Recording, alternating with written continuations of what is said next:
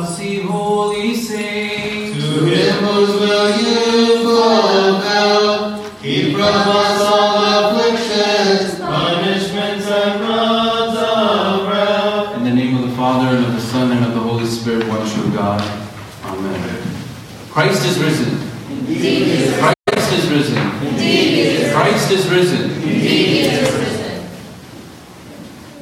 After the death, burial, and resurrection of Jesus Christ, the Church ascribes a title for the subsequent Sundays until the day of Pentecost as new.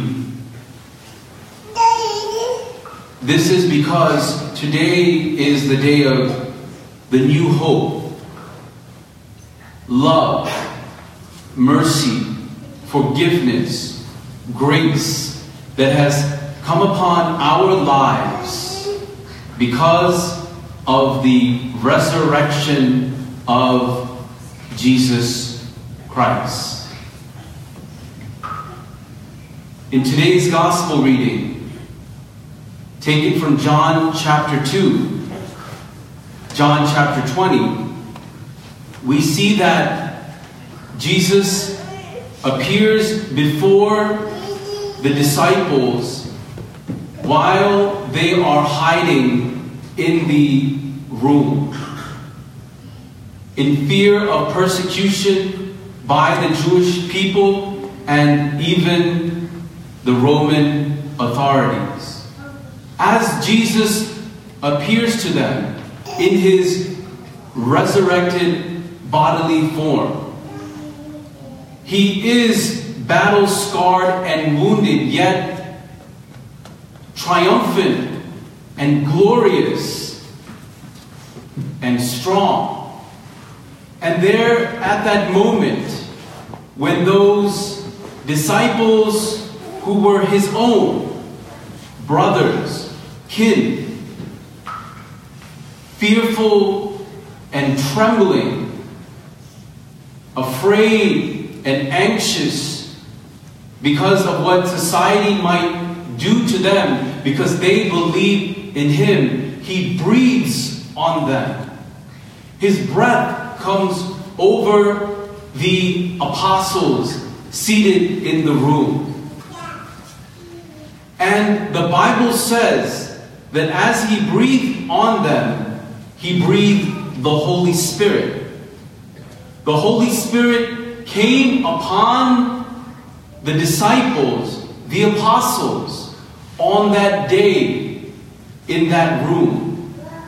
Now, when we look back into the Old Testament, the scriptures, we see that God breathed into the nostrils of Adam, and Adam was given life. We see that Ezekiel was told to speak, to breathe life into the bones. And the bones that were dry, that were scattered, came together and limbs were formed. Flesh was formed. And that breath brought those dry bones back to life. This is the same breath that Jesus breathed on his apostles. The first breath that God breathed into the nostrils of Adam, for all good intentions, turned out to become the transgression and the fall of mankind. God gave life to Adam, but because of his sin, the consequences of sin came into the world. Death came into the world. Sickness came into the world. Disease came into the world. Cancer came into the world. But now, Jesus Christ, breathing on the apostles, he says one thing. You now have authority to forgive sins. Those sins that you forgive will be forgiven. those sins that you retain will remain. And this is the authority of the priesthood, which is given to the apostles and passed down even now unto us who are weak and sinful servants. The first breath brought sin, but now the second breath of Jesus Christ is the forgiveness of sin. The apostles are not going to mess it up. They're not going to make mistakes, so to speak. But now they are going to live victoriously. They are going to go out and become champions for Jesus Christ because of the Holy Spirit that was given to them. But this is only the beginning. This is only the start. You see, when Jesus Christ breathed the Holy Spirit upon them, they still stayed in the room. They were still fearful. They were afraid. They were anxious and worried. All signs that the Holy Spirit is not living inside of us with power and strength. Maybe some of it is, but not in its fullness. It was only after the Pentecost, when the second person of the third person of the Trinity came down into human history and fill the bodies of the apostles who were in the upper room. The first experience of the Holy Spirit is a beginning, a start to the completion, which is the Pentecost. In our lives, it is the same. We receive the first breath on the day of baptism. My son was baptized yesterday. Didymaini, being the representative of Jesus Christ, he breathed the Holy Spirit on him. But it is up to him to continue it forward and to have a day of Pentecost in his life.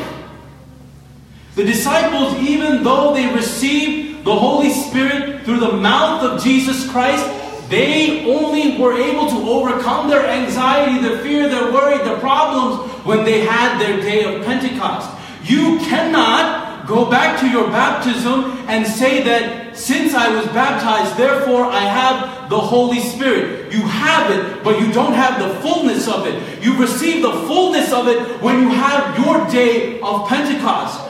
Unless and until you have your own personal Pentecost, you cannot live in the power and the strength of the Holy Spirit. Many Orthodox people are living under the first breath. They have not experienced the fullness of their Pentecost. Where is your Pentecost? Have you received a refilling of the Holy Spirit? When the Holy Spirit comes a second time into your life, He fills you from head to toe, from toe to head. Every single part of your body is filled. And now you have power. Yes, you might get sick. Yes, you might have diseases. Yes, you might have struggles and sin in your life. But you are a warrior for Christ. You move with power and strength. When you fall, you get back up. You keep moving. The naysayers may say what they want to say, but no earthly weapon formed against me or you shall ever prosper. There's a hedge of protection. The divine light is covering you. Have you had that personal Pentecost in your life? If not, you're only living in the first breath. The second breath has to come to you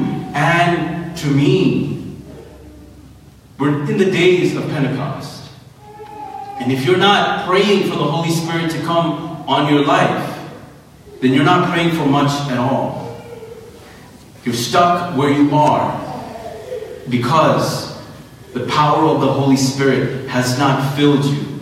That fire has not been a flame inside of you. And some people don't want it. I understand. It's not for everyone. It's only for those who are called and for only for those who are chosen.